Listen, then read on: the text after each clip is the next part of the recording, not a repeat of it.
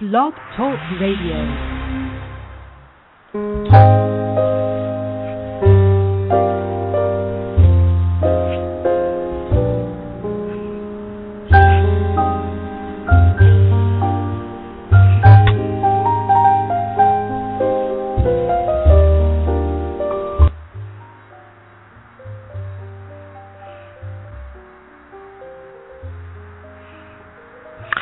This is Patty Holstrand, and I'm on live. This is KWOD Radio, and you found us today. We're at the beginning of our brand new programming for 2013, and we're very, very pleased today to bring a special guest. He's going to be here in town in Mesa, Arizona, come at the beginning of August for Capricorn Revolutions. Uh, very long time friend of the science fiction and fantasy fan communica- community, Lee Modesitt Jr. Lee is a New York Times bestseller author of over 60 novels, primarily science fiction and fantasy, a number of short stories, and numerous technical and economic articles. His novels, novels have sold millions of copies in the U.S. and worldwide.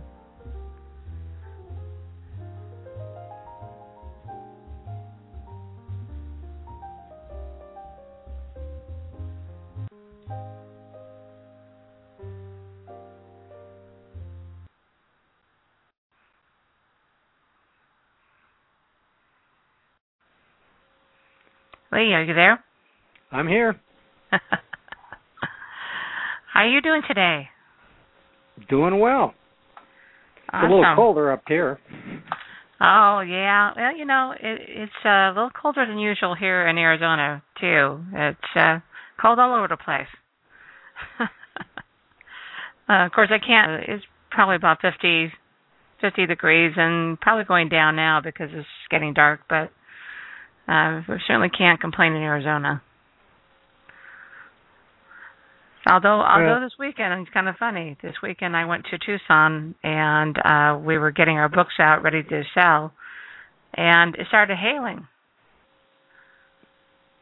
That's a little unusual. yeah. Uh, and I go, uh, here we are outside, and what do we do with the books? oh, those things happen. So I'm really, really pleased to have you uh, on our radio station, of course, and I know a lot of people like have some questions that they already sent me, and hopefully they'll come on and actually ask questions. And uh, we'll just keep on going. I I obviously gave you a little bit of a uh, introduction. Not sure if you heard it. I did hear it.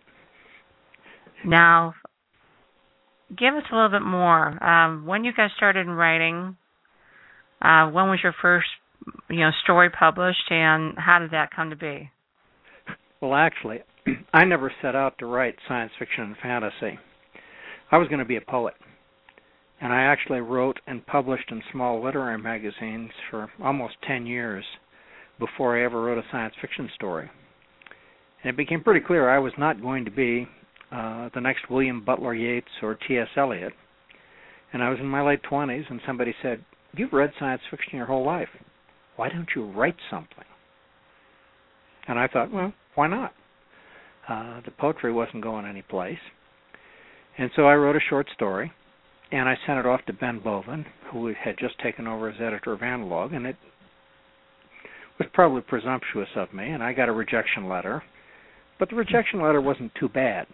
It basically said, This isn't a bad story, except for the mess you made out of page 13 and if you can fix it, I'd like to see it again. And I fixed it and sent it back, and Ben bought it, and I thought I was a writer. It Hmm. doesn't quite work that way. I kept track, and I think I, I wrote and submitted something like 26 stories after that before I sold the second one. And to make a long story short, this sort of went on for about six or seven years while I was working uh, full time in Washington D.C. And then one day Ben sent me another letter, and it said, in essence, I won't buy any more short stories. You're a novelist, and until you write a novel, I won't look at another short story. and and so I did, and he was right. Uh, unlike the short stories, I sold every novel I've ever written. Wow. That's Anyway, that, that's a great story. Anyway, the first story was published in Analog in 1973, and my first book was published uh, by the Timescape division of Simon and Schuster. It was called The Fires of Paratime, and it came out in 1982. Ah, yes. And and as they say, that that's history. Yep. and then I wrote uh, on the side, still working in Washington D.C. I was a legislative director for a congressman, and then the staff director for his successor, and then the head of congressional relations and legislation for the U.S. EPA during the Reagan administration.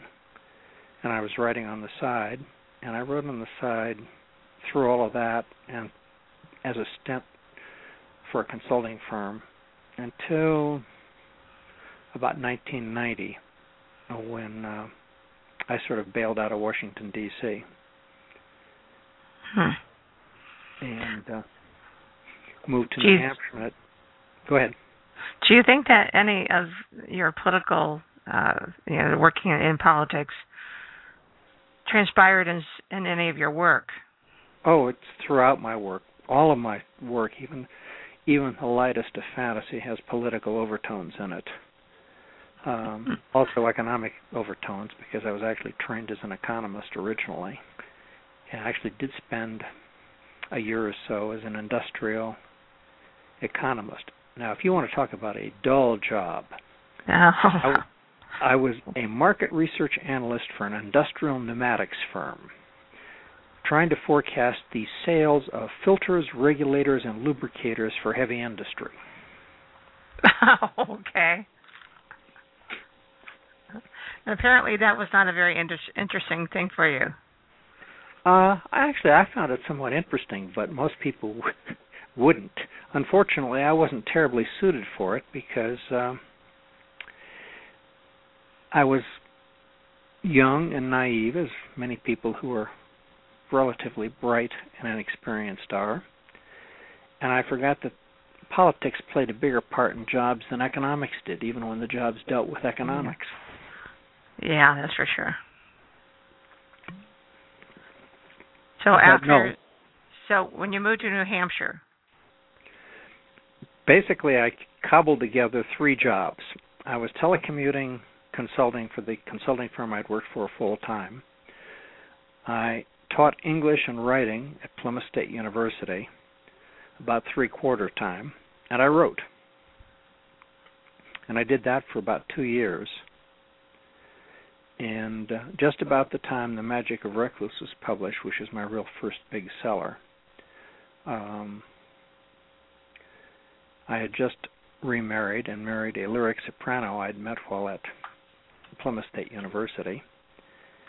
And right after we got married, the New Hampshire economy melted down, and she was not on a tenure track job, and they abolished her job. So she went job hunting, and at that point I was portable. The kids were all out of the house, and um, she got a job at Southern Utah University as the director of, of voice and of the opera program, and we moved here in Cedar City, and we've been here ever since. And with that move, of course, I couldn't teach part time at Plymouth State University, so I really had to devote pretty much full time to writing, and it worked out. it, it certainly does uh, force you to you know write on a regular basis. I'm a bit of a Calvinist. I've never had much problem with working. My kids say I have a problem with playing, but not with work. I can understand that. Uh, well, I'm going to go back and ask a few questions. That's uh, the usual ones. Do, you Okay. have any, do you have any writing quirks or stories that you would like to share with the audience? Or is Um, that the hard one to begin with? I don't know that I have quirks well, I'm sure everybody has quirks. What one person calls a quirk doesn't seem at all quirky. I once made the observation to my to my wife that really I was a pretty simple person. And after she stopped laughing 10 minutes later, I decided that well, maybe that wasn't quite right. I probably should have said I have relatively simple tastes, but my mind mm. is very convoluted. Mm. Um, what what do you think is is the easiest to write, science fiction or fantasy?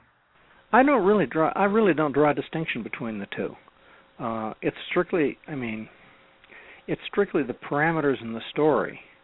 I mean, basically, if I'm writing science fiction, with the possible exception of interstellar travel, which is a little dubious, um, given the economics and the physics.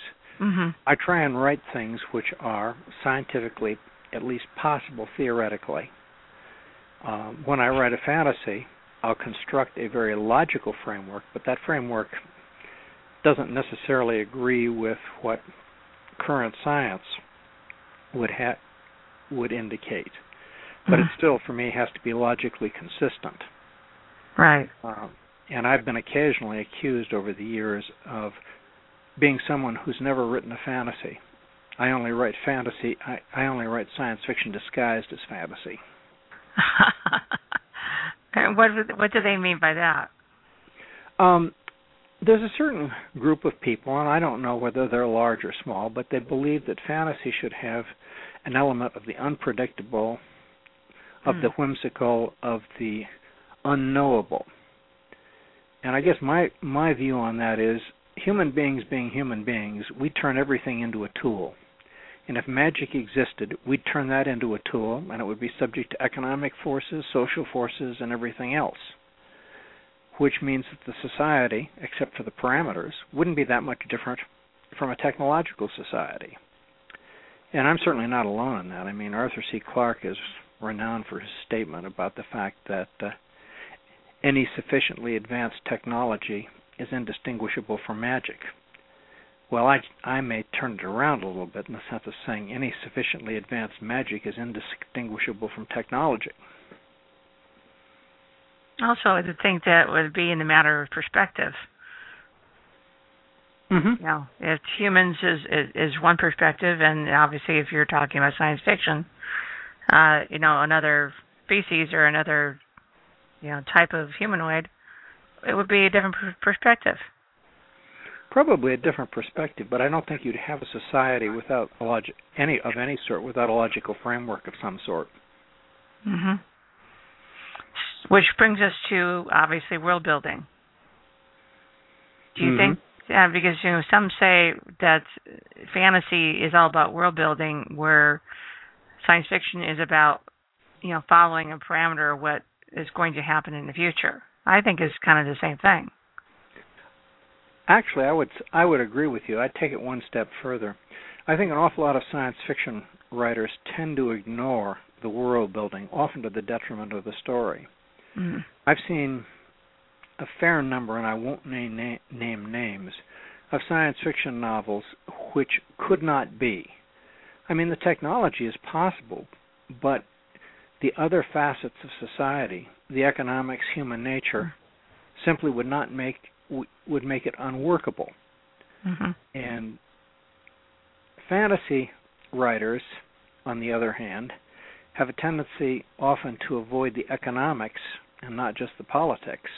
Hmm. Um, that's what got me into writing fantasy in the first place. I'd actually written science fiction for almost 20 years before I ever tried to write a fantasy.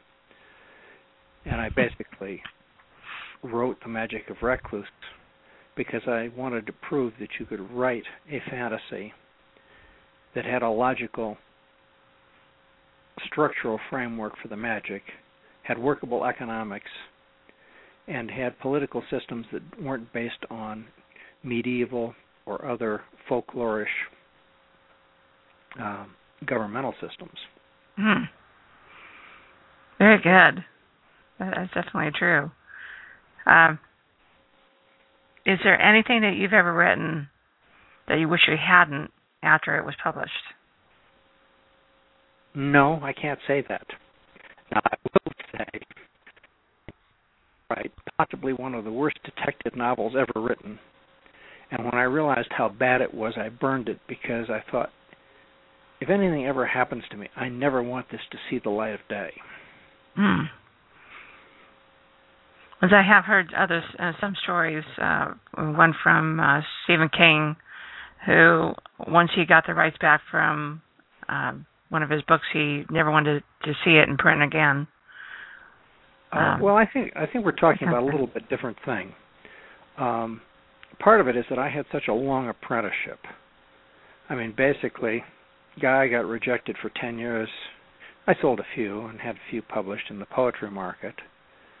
I probably only had literally maybe a fifth or an eighth of the short stories I wrote published. So I had a lot of rejection early on that nobody that nobody's ever seen. Mm. By the time I got to write novels, I was almost 40 years old and had 20 years worth of writing experience. So yes, there are things that I wrote early that I would not want anybody to see. But I was fortunate enough that they didn't get published. Did you ever consider going back and rewriting them? There are some that I have rewritten or taken parts out of it, but an awful lot of them were so bad that they were. It was just better to start all over again. well, it's it's good that you you can do that, you know. And, and I often tell people is you, you know not everything you write needs to be published or or shown to anybody. Well, that's still true. I mean, I still yeah. have some fragments on my computer that I think about. Well, maybe I can do something with this. And a couple have been have been there on there for 15 years, and I still haven't figured out what I can do with them. and some things just should be for the practice of it.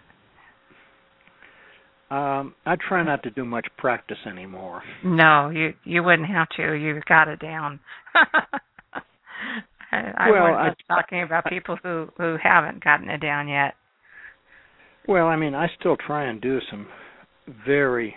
I mean, I've tried throughout my career to do some very different things.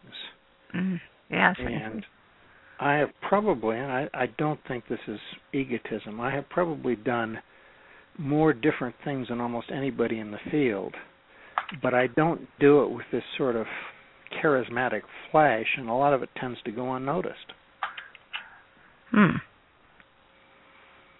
So, what do you think inspired you the most uh, in order to get started in your writing, other than poetry? Actually, I have to say it really was the poetry.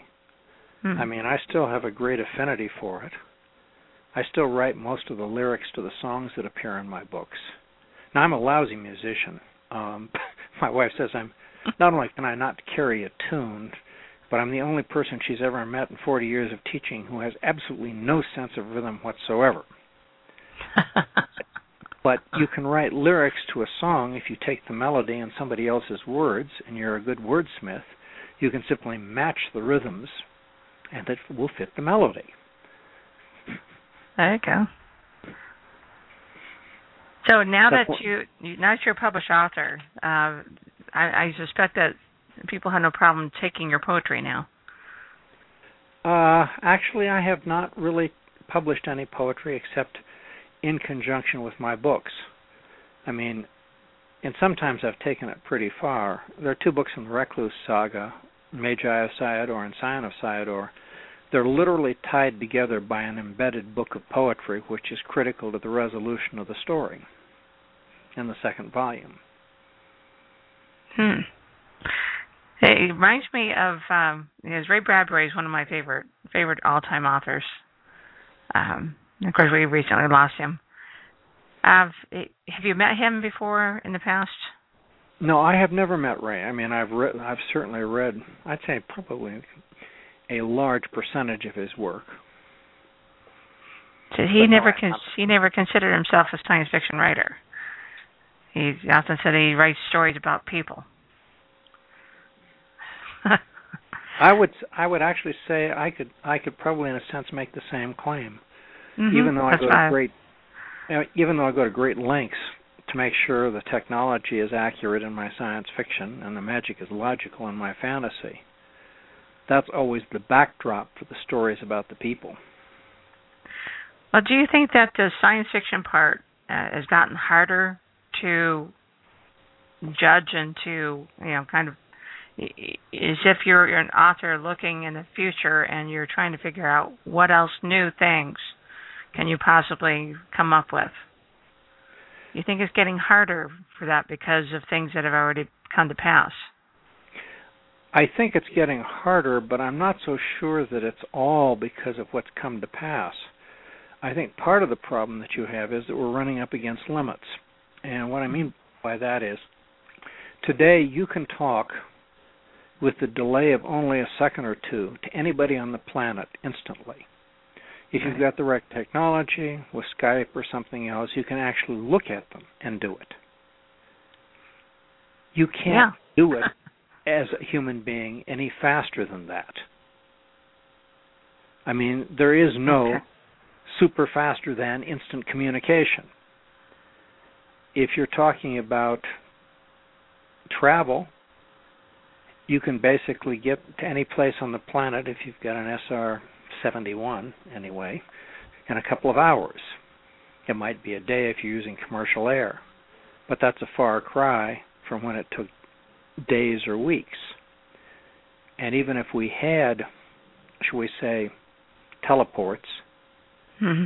It wouldn't change society that much because there's not that much difference for the most part between a few hours in a day. So a lot of the things that would change society or make good stories, we're really bumping up against the limits, and that makes it harder to come up with things which are newer or unusual or technological advances.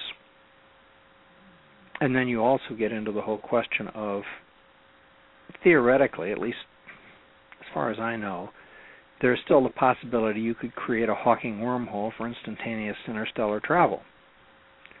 But there is one small catch, and that mm-hmm. is that it probably take the energy of a small black hole to do it. Yeah. And and then of course you're taking chances. Uh yeah. so I think those are the things that make it a little bit harder to do science do science fiction and I think people have followed what I would get, say is the area of science fiction where advances are still making are still occurring fairly rapidly, and that is a sense of, in the sense the internals of things. Okay, well we can't jump instantly to another solar system, mm-hmm. but we can do virtual reality. We can create our own worlds electronically. Mm-hmm. And so you're seeing, I think, much more I mean, that was certainly foreshadowed in early works by Gibson, like Neuromancer, but others have certainly done it. And it's becoming much more common. Or alternate worlds. Mm-hmm. But it, things are there is a feeling that things are not quite so wide open as they once were, and I think that makes it a little bit harder to write science fiction. Yeah. Huh. And talking to the editors that I know, they find that it's harder and harder to get good science fiction. Yeah, that's I hear. My editor um, always always jumps up and down when I tell him that I'm going to write another science fiction book. you think he's having a harder time selling it? Um, I no, I think he's having a harder time buying it. Mm there are just not as many authors who are writing good science fiction. No, I know. I know, and you know we're losing some of our our best long time science fiction writers. Just you you are on that, and you know, moving up on the ladder there, um, and that's why it's interesting to talk to you. Being a hard science fiction writer such as yourself, trying to find new ideas. Uh, is that getting tougher for you to do? Um, a little bit, but part of part of that is as you get more experienced, you're facing different things. Mm. Technically, it's easier for me to write, but because there's an un call it spoken parameter that I work into things, which is I try my damnedest not to repeat exactly anything that I've done before. Well, yeah, sixty books kind of gets to be hard not to do that. Well, well, I mean, in one respect, I do write similar books, uh, and I have to admit it. Um, I'm going to give you a little bit of a digression, but since it involves Robert Heinlein, I hope you won't mind. No, I won't mind. Years ago, Heinlein delivered a speech at the Naval Academy. It was called Channel Markers. And in it, Heinlein basically said there were really only three plots in literature. Yeah. I think Bob, I think Bob was wrong because I think there is a fourth plot, but he wouldn't have considered it a plot. The three plots that he named were um, seven at one blow, or the little shot who becomes a big shot. And if you reverse that, it's a classical tragedy. The second one is the love story, and it can be boy meets boy, boy meets girl, robot meets girl, whatever, but it's the love story. Right. And the third one is the person who learns something. And in Heinlein's, and I think in all literature, you can combine all three of those. Now, the plot that he didn't mention is what I call the James Bond plot. It is the continued mindless adventure story. and if you, why do I call it the James Bond plot? Well, if you look at any James Bond movie except or mo- book except one, any woman who starts the book is dead before it's over. Any woman who ends the book is not in the next book. So there's no love. Sex maybe, but no love. Right. Uh, he's always Commander James Bond, 007. He never loses rank or gains it, so he neither becomes a big shot nor a little shot. And he makes the same mistakes in every book, so he never learns anything.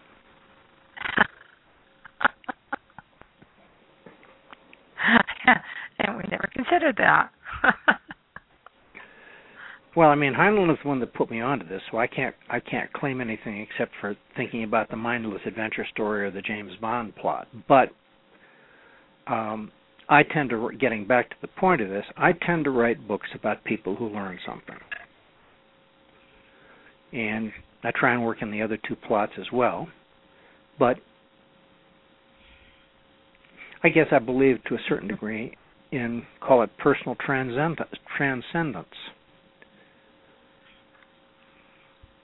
I'm not into it. For, Personal growth type of thing. yeah, Yeah. I'm not into it for shock value for the sake of shock values or woe is me. I think there's enough woe is me in the world as it is. Mm. So, do you think some of the uh, the books published now with long stories drawn out, do you think that's again part of the uh, James Bond type of story? Um, I think it appeals to it, but I think that, I think there's something more at heart in it. I mean, if you look at the Wheel of Time, or the Game of Thrones, or even my own Recluse series, I don't think any of those three are mindless adventure. They're often incredibly intricate. I think it's more that people really want details in their escapism. Mm-hmm. That they really want a real world that they can relate to that makes sense, perhaps in a world like ours where so much doesn't seem to make sense. Um, I would say that the mindless adventure story tends to be more the province of the call it fantasy light, and I won't name any of them, but where it is just indeed gore and adventure, gore and adventure, gore and adventure. Hmm. I think that your readers have gotten a little more sophisticated in their taste. Not only, Mm. yeah, maybe you maybe you're, you disagree. I, I have to say I disagree. Hmm. I think readers have gotten more jaded often in their tastes. ah, okay. And I think that's why you're seeing much more gra- I mean I'll be honest. I could only read one and a half books of the Game of Thrones. Uh, George R. R. Martin is technically an absolutely marvelous writer, but in terms of the attention he lavishes on cruelty, violence, and gore, Mm. I'm sorry. It's just wears not your on cup me- of tea. It that wears on me way too much too soon. I much prefer something like his earlier Dying of the Light, where there was more, call it human development in a sense. And yes, the cruelty of the universe was there, but it wasn't revealed in every sword cut, every treachery on all hands, etc. There was still some poetry in it as opposed to just the endless body count. Hmm. Uh, you, you have your certain likes. Do you have specific things on television that you like to watch? Documentaries. Okay. I and, and that would make sense based on your essays. I don't care much for I won't say anything everything, but I don't care much for most of what is serious television today. Um, as a matter of fact, I can't think of a series on television that I have followed in at least 20 years. Yeah, I usually don't like something until it's been on for at least a couple seasons. So by then it's gotten, you know, the writing's either gotten really good or really bad, you know. So you're either gonna like it or you're not. Well, part of that, of course, is just simply a matter of time. Oh yeah, yeah, that's I, true. I tend I tend to prefer to create rather than be entertained. There you go. uh, there is only so much time. Yes, uh, yeah. I often wish we had more time, or or had more hands run together. Um, being an essayist, do you think that it's part of the job of a hard science fiction writer to write essays that deal with deeper philosophical and political issues? Not necessarily. Um, I happen to like to do that, but I don't think it's necessary. I mean, I've read some delightful science fiction that probably only touched on those deeper issues. I think it's a matter of personal taste on the part of the author. I mean, if you really want to get right down to it, if we as authors don't entertain, it doesn't matter much what else we do because nobody's going to read it. Yeah, especially true now. I think more so than ever. Uh, I would agree with that. Yeah. As it's, for instance, um, a lot of things that we're told now as authors is that you have to come out running. You can't really the story, and that that's completely different than what you know we read as uh, you know in our high school or junior high years. Um, and writers such as yourself works as you know uh, of longtime authors. Uh, which goes to show you that people are, are as you say, jaded. Uh, I think they're,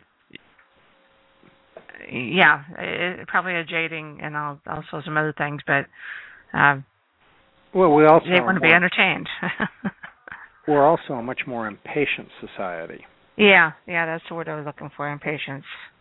and people want to. I want to get to it now, and I mean, I've said pretty much publicly, if you want, all you want is action, don't read my books. You're just going to be disappointed. Yes, they have action in them, sometimes a lot of action, but that's not what they're all about. What would you consider them to be about if you're if you're telling somebody? They're about people. They're about pe- how people face things, how they grow, how sometimes they disappoint, how sometimes they are disappointed, and how they face personal challenges and what it does to them. It's definitely a philosophy that Ray Bradbury would have liked. That was his philosophy as well. I mean, I guess the other thing is pretty much I won't say always, but pretty much every hero or heroine in my books does indeed attain what they thought they wanted to attain. Ah, yes. But the cost of doing so is so much higher than they ever imagined at the beginning of the book that you're often left with the question of, well, you did it. Is it worth it?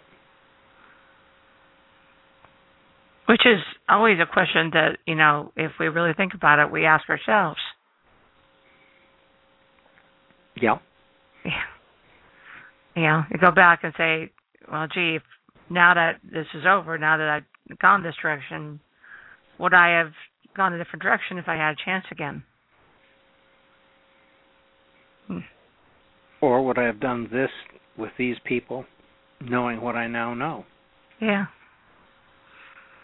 Yeah. But Hindsight. of course, in life, you don't get do-overs. No. But I guess I sort of feel that as an author, you can give people in an insight while entertaining them into what some of the costs of these great and glorious deeds are. Yeah. Which is a little more realism, I think. Yeah. To be a to be a true hero it costs. I've never believed that a true hero was somebody who was unafraid. No, of course not.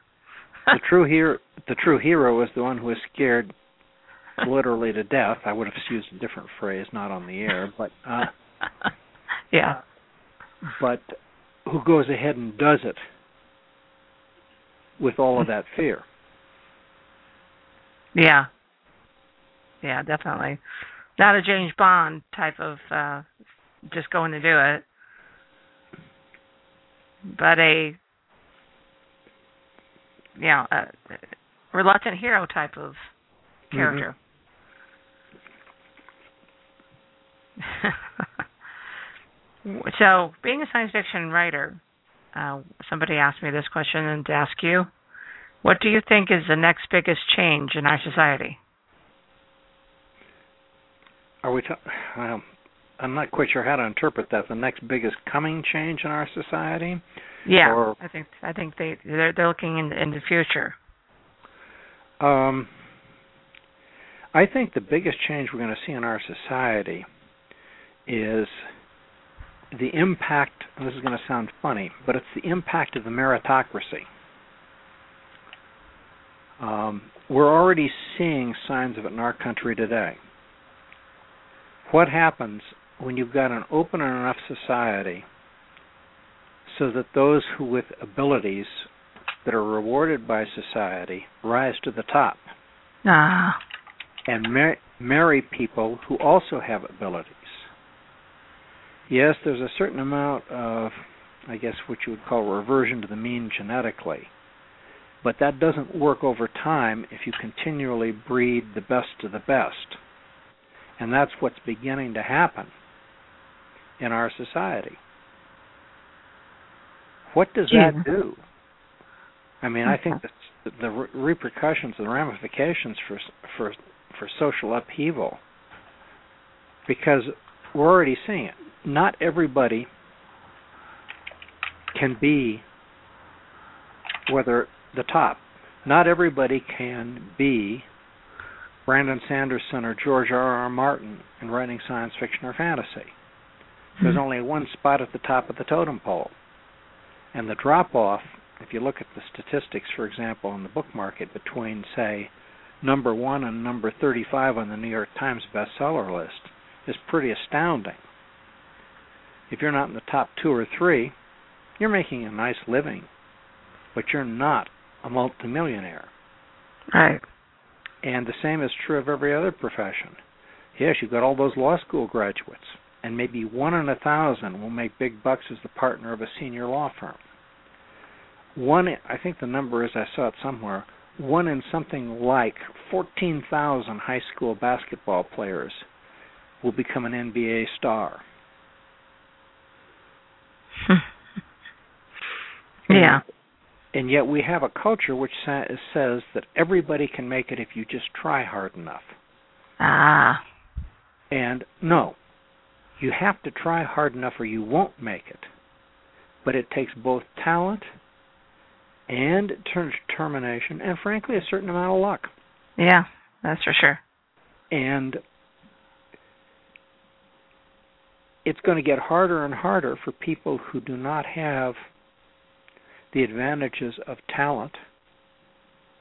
And those with talent are going to become more and more entrenched because, frankly, if you're talented and have money, you're going to have a higher percentage of talented children.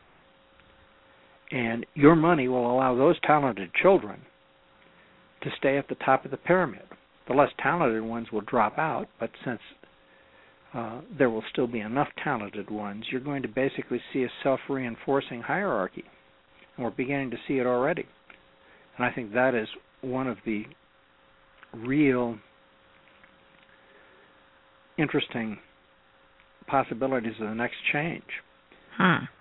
And unless you go to something like the Nordic model, where they're insisting on everybody getting the same level of education, which is a form of socialism, I think you're going to see a conflict on a worldwide scale, not necessarily an armed conflict, but between those two kinds of approaches. But technology, as as a commentator on my blog once observed, and I think it was an astute observation, technology is a multiplier of everything. It multiplies the good and it multiplies the bad. Mm-hmm. I see. Okay.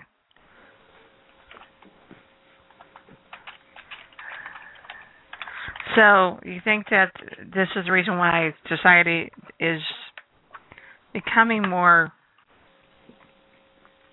unhappy with their situation?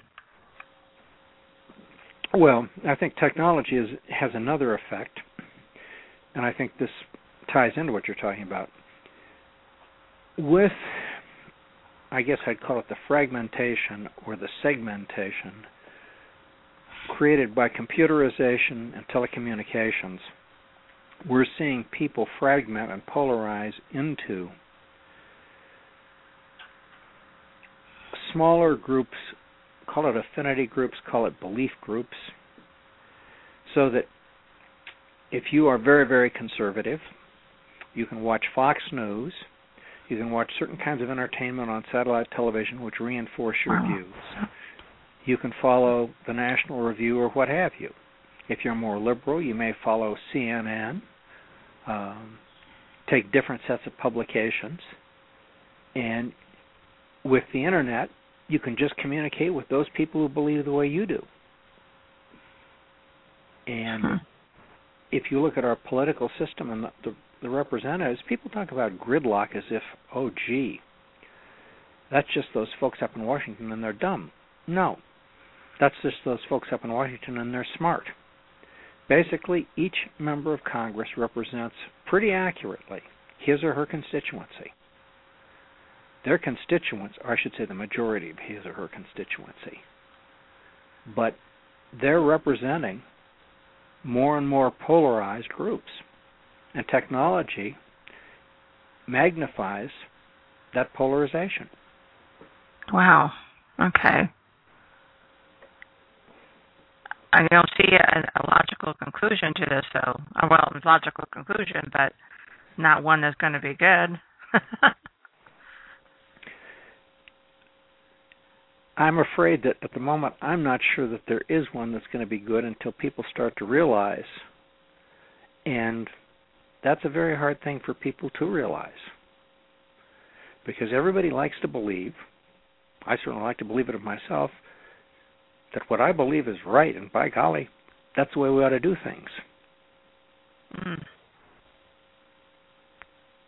So but, do you think, in because you know America's has been a land where we have our own opinions and we're allowed to express our opinions, have been actually might be causing some of this polarization? Well, there's so many factors that go into it. Yeah, I mean, just mind mean, boggles we- thinking about it. Well, one of the things is, I mean, we have chosen a system of government which reinforces that. yeah. If Yeah. if we had, shall we say, a more parliamentary system, the way some of the Europeans do, where minority parties got representation on the percentage of the vote they had, you'd have to compromise more in the legislature. But we have a two-party winner-take-all system, and that does have a tendency to basically create an either-or situation. And Mm. when you put that together with technology, that tends to exempl- uh, magnify it. Uh, but you're seeing those trends everywhere. It's just that Mhm. in our system, something that worked very well for two centuries is running against running up against a technology which is doing something which is doing which is in essence magnifying all of its flaws. Hmm. Well, that's just that's a, a little heavier scene than I wanted to talk about, but you, you, Sorry that's, about that. That's, that's what you get Um, when you when you start talking to a, a true science fiction writer. Is uh, and and that's the fascinating part. You know, uh, I've been going to conventions for over 20 years, and this is one reason I, I go is in order to talk to people who have who think beyond the scope of what's right in front of them. And uh, I learned to, you know, love their work because of that, because of that meeting. Well, we do try to, well, at least try to think outside the box, so to speak. So I know you've got a book coming up that is Um, coming out very soon here. Actually, I just had one that come out about two weeks ago. Okay. That w- that was um, Imagers Battalion, and the, it is the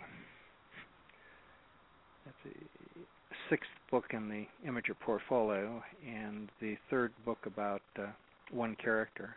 The next book, which is Antiagon Fire, will be out in May, and uh, that's also about that same character in the Imager portfolio. And then I have a standalone science fiction novel coming out in September called The One-Eyed Man. Ah. So your uh, your Imagers books are kind of getting closer together as far as publishing. Well, that sort of part of that is just because of the publisher scheduling. Um, I mean, basically speaking, it would be two and two if um, I mean two last year and two this year if uh, Imagers Battalion had been released three weeks earlier, but it got pushed into this year. Um, on on the Ah. average, on the average, I have basically been able to produce about two and a half books a year for the last 20 years. Hmm. Yeah. And now, of two and a half books for just one series, or two and a half books for all? No, that that's for everything. Um, right now, the Recluce series has 16 books in it, and I'm frankly working on a 17th. Uh, Imager Portfolio has eight books. Six of them are out, but all eight so far have been completed. Um, Corean Chronicles has eight books in it, and the Spell Song Cycle has five. Okay, so in other words, you're you're ahead of the game, and the publisher just are setting it so that way they can put out two a year. Well, I they'll put out with a basically it takes if you are not say George R. R. Martin or uh, Jordan and Sanderson, it's cost effective for them to take about a year to produce a book. When you reduce the publication time from when you turn in the manuscript until it's published by too much, your costs go up. Since Mhm. publishing is a fairly low margin business, um, yeah, I they know. pref- they they prefer not to do that. So basically, pretty much, my books come out anywhere from 11 to 15 months after I turn them in. And part of that's just due to the publication schedule because they don't want so, too many books of a given kind to come up at, at in a given month. Um, they're not trying to stack it one way or the other. Mm-hmm. They would obviously prefer that I stay on one series because they don't want them too far apart, but I write fast enough that that hasn't been too much of a problem. Very good, very good. I, I know quite a few authors who have to work in multiple series just to make a decent living. Do you, find, especially nowadays, do you find that's the case more now than before? Um, if we're going to be very blunt about it, I can't afford to write too many science fiction novels. They okay. don't sell as they don't sell as well as the fantasies. Even though you even though you're known as a science fiction author. Well, actually, you've been in the field long enough to know that I'm a science fiction author. Most most people think of me as a fantasy author.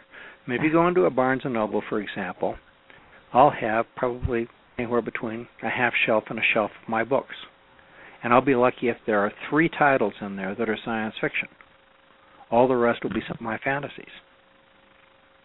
So, but mainly because they sell better for fantasy, or that you think that people are just reading more fantasy? I think it's both. I mean, this is true of me. It's not necessarily true of all. Harry Turtledove told me, for example, that uh, his science fiction sells far better than his fantasy. Uh, but I think for most authors who write both of them in quantity, I think generally speaking, uh, the fantasy does tend to sell better. I wonder if Harry is considering his alternate history to be fantasy. Yes. Okay. Hmm. Just curious then. At least, I mean, that's what that's the impression he gave me when we were talking yeah. about it. Uh, Interesting. Um, yeah, yeah. I've been uh, reading, especially with with him. I've been reading his uh, alternate history more so than I I think his other his other works. So that's interesting that well, he would do that. I let, wait a second. Let me put it this way: if you're talking gun, if you're talking Guns of the South, he considers that science fiction. Oh, if you're okay. talking oh, if you're talking the alternate history of the Byzantine Empire, that's fantasy. Okay. Okay. It's that's interesting then. Okay. Um, somebody just asked me a question for you of what kind of research did you have to do in order to write your books? well, that's the, I, I okay. Actually, one of the great things about what I the way I got into this was I didn't write a novel, as I said earlier, until I was almost 40. Mm-hmm. By that time, I had had almost 10 years in national politics, I'd been a Navy pilot, I'd done a lot of things. And an awful lot of what's in my books is just simply based on experience. But the other thing the other thing is that you can either research a, bo- a specific book or you can research all the time. I research all the time in the sense that I just I am an information junkie, if you will. and the postman just groans every time he comes to the house. I we we actually counted it up and I think we get something like 60 periodicals every month. and I re- pretty much read all the ones to me uh pretty much cover to cover.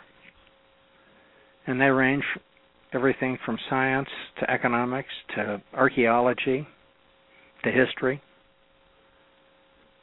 This, I think this I think leads into a good question and uh, something that you were reading, like say periodicals of you know uh, science or, or, or anything else.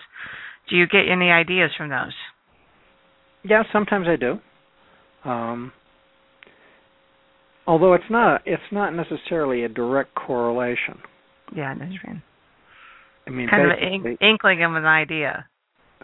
It's it's more that the body of knowledge I get at some point I'll I'll link things together and think, well, what about this and that? Mm. And how would this fit in? The what if, the what if is wonderful, isn't it? well, in a sense, every every novel is based on a basic what if. Yeah. But you see I mean, the some correlations, and you're saying, well, what if I, you know, what if it was this, and I can change it? Well, yeah. I mean, the whole Soprano Sorceress uh, spell song cycle was based on the on. My wife is a professional opera singer who now uh, directs opera and teaches voice, and the question came to my mind, and that's a what if. What if somebody like her were transferred into a world where magic was controlled by music. And there were a few interesting sidelights on it which made perfect sense. I'm not sure everybody caught them, but one of them was simply was there wouldn't be very many sorcerers or sorceresses. And the reason for that's pretty simple when you get down to it. To get a trained voice, and you'd need a trained voice to do magic under the parameters I, I postulated, you have to train that voice between puberty and no later than the early 30s, but preferably earlier. This is the most self centered, selfish period in human development. And if music can kill you, how many people are going to trust their students very far? Huh. Yeah. There aren't going to be too many sorcerers or sorceresses. There you go.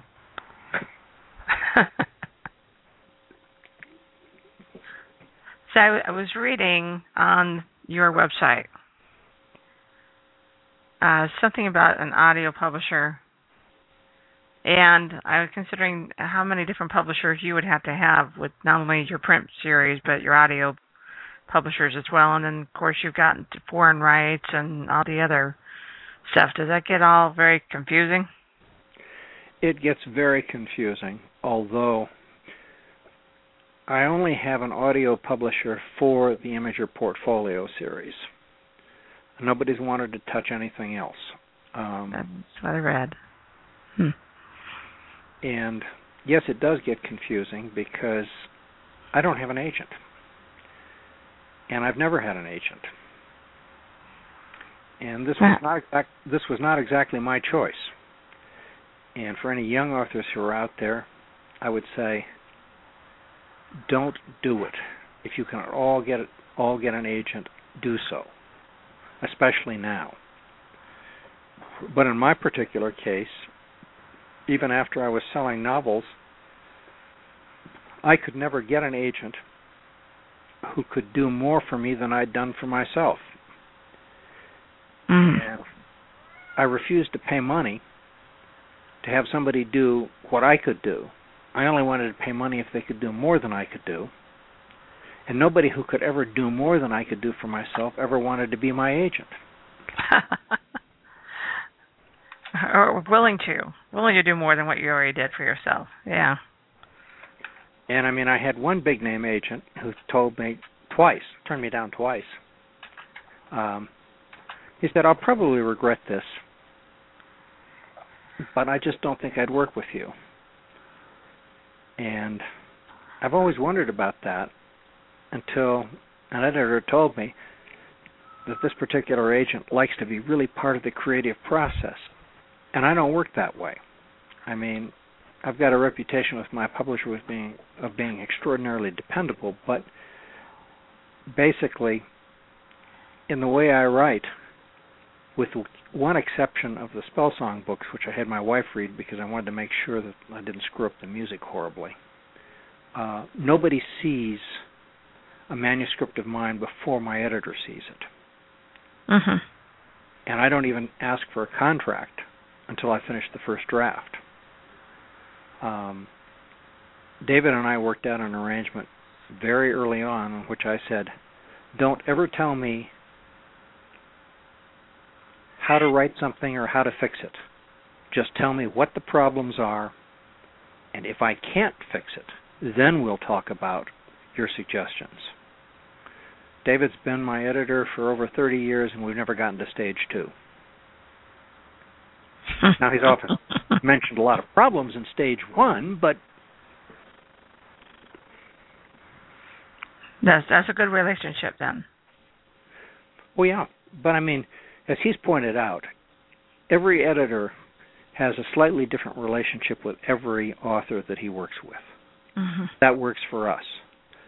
Uh, it probably works for us because I had almost 20 years worth of writing experience. Because every civilian job or every non non-official writing job I had had a huge writing component in it. I mean, I wrote technical analysis, research papers, policy papers, speeches, you name it. All of that 20 years before I actually wrote a novel. So, in terms of the technical side of writing, I had a pretty substantial backlog of work before I started being a uh, before I started writing novels. And I think that is one of the things that allowed that relationship to work. I'm not sure it would work with a younger writer without that much much uh, writing experience. Right. Well, I do know that um, there are authors who don't do very good crossover at all. If they write nonfiction, then they pretty much just say in nonfiction, uh, but they have no grasp of dialogue or characterization, for that matter. But on the opposite side, if you're a fiction author, sometimes you don't play well on the nonfiction side. Well, I have to yeah. say I've got stuff published in pretty much anywhere. All stuff from poetry to technical articles to obviously the fiction to short stories. Yeah, because that doesn't seem to be a problem for you. which is is uh, definitely a plus for you being able to you know put uh, having done writing in a lot of different jobs and uh, being able to go further further did you find that uh, when you started writing in the fiction stories you know with dialogue that you had to do a little research on how to do that no i can't say that i did Hmm. Maybe I should have, but I never. Uh, as I often tell people, they they do it do it incorrectly, and I say, you know, all you need to do is pull a book off the shelf. Somebody who, who's written for you know for a while, uh, uh, any big name publisher will do, and take a look at how they constructed their dialogue. Well, I'll give you an example. Actually, it, it was one of my more ambitious works, but the first one I did along this line was called Archform Beauty, and it is a science fiction novel, a couple centuries in the future, and it's told from the first-person viewpoint of five separate different five different characters. Ah, yes.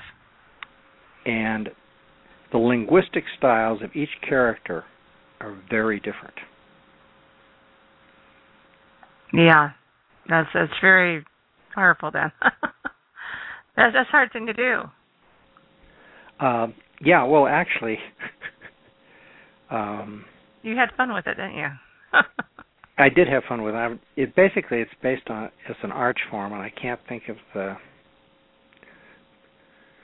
I think it's Berlioz, but I'm not sure. Anyway, he wrote a piece called Concerto for Orchestra, which was an arch form, and like unlike a symphony which has four movements, an arch form has five, and it's four movements around a central fifth theme, fifth movement.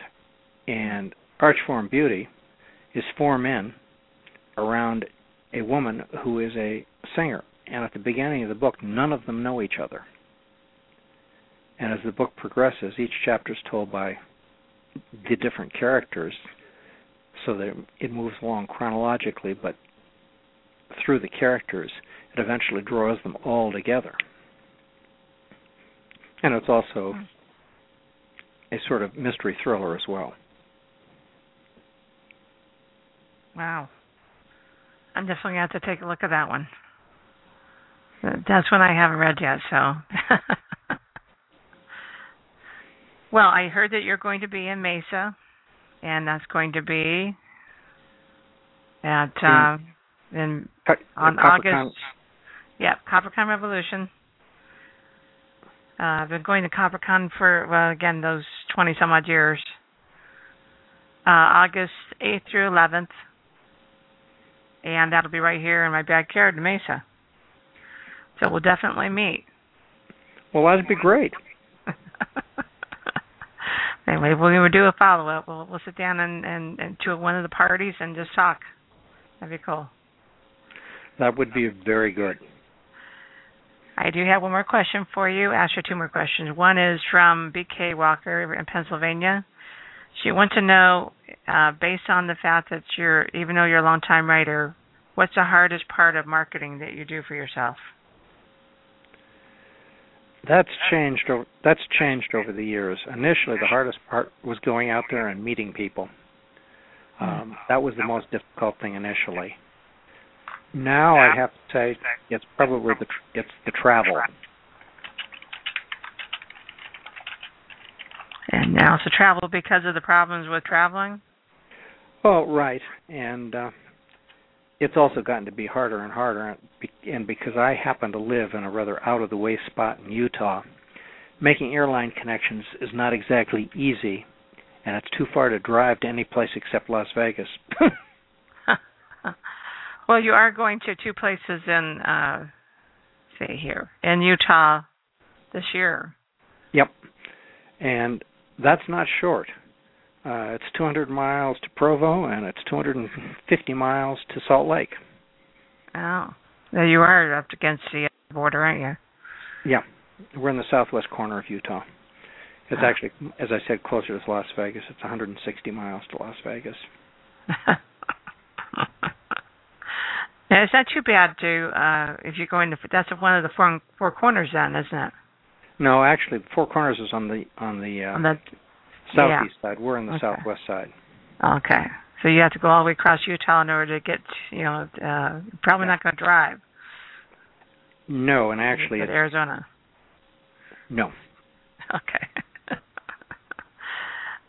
so my last question for you, and it's been such a pleasure to to talk to you. Uh, this is a question I ask, and I think that uh, is more appropriate for you than than some other authors that I have actually asked this question to.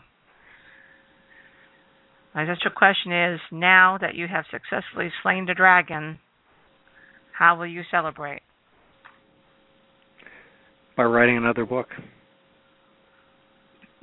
And which one will it be? Fantasy? Uh, or science fiction? It could be either. The next one I'll work. Uh, the next two will be fantasy, and after that, I don't know.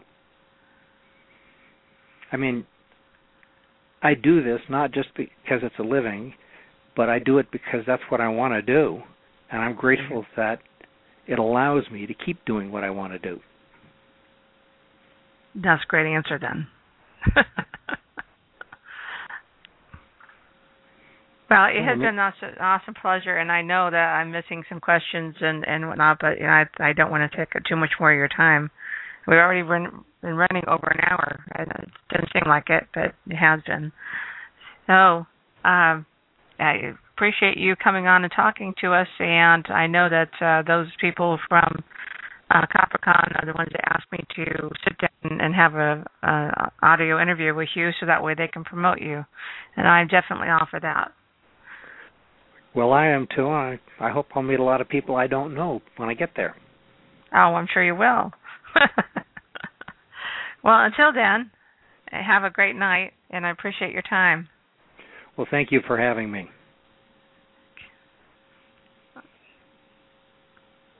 That was Lee Modesitt, and he is such a wonderful person, and has enjoyed talking to him. Uh, we, are now getting people who are logging in, which is interesting since that uh, it's already well past an hour.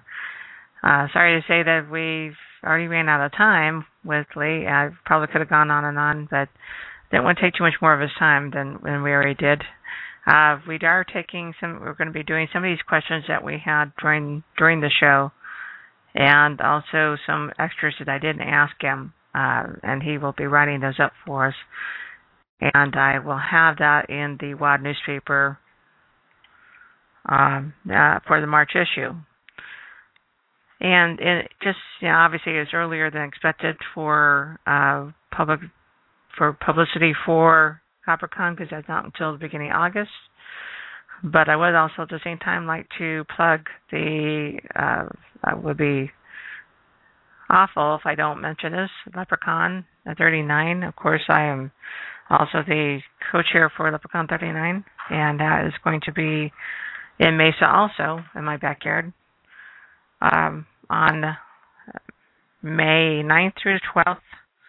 We have a film festival on the 9th, which is Thursday night. We're very excited to have that because it's something we haven't haven't done before. Uh, it's all going to be independent, uh, independent short films, and uh, we're definitely be doing some critiquing for it and showing that throughout again. But uh, the winners will be awarded on Thursday night. If you're interested in finding anything more about that, go to leprecon.org. All right, down here, leprecon.org slash slep 39 and uh, that will have uh, give you information about our guests of honors. We have the industry, uh, our industry director for Wizards of the Coast, which we're very excited to have. He is the art director in charge of creating monsters and deciding on the monsters for Dungeons and Dragons as well as for the Magic Gathering cards. So we're real happy to have Jon Schindehette and he's coming in from all the way from Seattle to to be with us that weekend. Uh, we also have uh, Raymond Swanland, and Raymond's uh, into a lot of different things, including uh, some of the covers for Tor uh, Tor books, which of course uh, Mr. Modesitt is also a writer for. So he writes he, he uh, Mr. Swanland is an artist extraordinaire. He has done work for uh, Dungeons and Dragons and Magic Gathering cards, also Oddworld, and he also has done you know, several, or if not more, uh, book covers. So he's an all-around artist, and we're looking forward to meeting him. Pretty young guy, so uh, take a look on the website and find out more about him. Uh, we've got a music guest of honor as well as a local artist guest, which is Shelby Robertson, and he has some uh, really interesting works. You got to take a look at his at his website as well, and um, and of course our main guest of honor for author is going to be Jack McDevitt, and Jack is going to be online with us. Um, hopefully in the next two weeks. I'm still working that out trying to get a hold of him and setting a date to sit down, just like I did with uh, Mr. Modesitt, and talk to him about his business. Talk to him about the business that we've all been talking to uh, Lee, Lee about for the last hour, and that is obviously a publishing industry. And he, again, is also another very long time science fiction author. So we're very excited to have him coming, not only LepreCon, but sitting down and talking to us on the radio. So that's going to be it for now. I'm going to go ahead and, uh, sign off. Obviously, I have so many other things I could be telling you about. Um, but for those who are local, if you want to uh, want to meet me, um, talk to me about your books if you have any. Uh, I'm going to be at the Book Browse on this Sunday, the 13th. Is that, that right? to make sure I'm right. I'm just looking through a month. Yeah, 17th. Uh, 11 in the morning until 4 in the afternoon. Uh, we're going to be doing a show, uh, live show at that uh, at that location, and that's Lo-Fi right on Main Street in, in Mesa. And that's a coffee shop that we like to do some of our uh, live shows from. And of course, uh, this will be the second book browse we've done since uh, December. So uh, we're very happy to have everyone come and, and, and find out about the books of other local authors, as we would like we like to actually help our local authors. And so that will be this Sunday on the 17th. So if you'd like to meet me and meet some authors and find out what the local authors are writing here, um, you want to talk about uh, LepreCon? You want to talk about the newspaper, uh, the Wild newspaper? Then definitely want to come in and talk to me. Um, there's a brand new newspaper on the genre, and I'm writing that down for you there. The Wild.net, is um, we're going is where you're going to find this interview. Also, the show is going to be aired in its entirety, not only on Blog Talk but also on the WA.net. Uh, so you'll be able to get that right from the front page. Um, information on the show is the very obviously the very first one tomorrow. Oh, that's what I need to say. Ah, I knew there was something I'm missing. Tomorrow, same time, same place, same bat channel. Six o'clock, Arizona time, Mountain time. Uh, we on the air with Alexander Gallant, and I have had interviewed him uh, a year uh, last year uh, about his other book, Titanic book, and now he's got a radio show that he's doing uh, regarding the undead, which is obviously based on on uh, Dracula. So all those vampire fans can definitely sit in on that one. So that starts tomorrow at six o'clock, same time, same bat channel. And we will be sitting down and talking to Alexander about his his radio show and why he wanted to make it into he's scripting it and how that's working, how uh, the different characters being played out, and what he sees uh, to be the case for vampire. I'm gonna say good night. It is uh, it's wonderful to see everyone again. We've got a lot of things coming up this year, and I'm very excited to start the new season with, with obviously one of one of our favorite uh, science fiction authors and fantasy authors. And you guys have a great night. This is KWOD Radio, and this is Patty Holstrand signing out for today.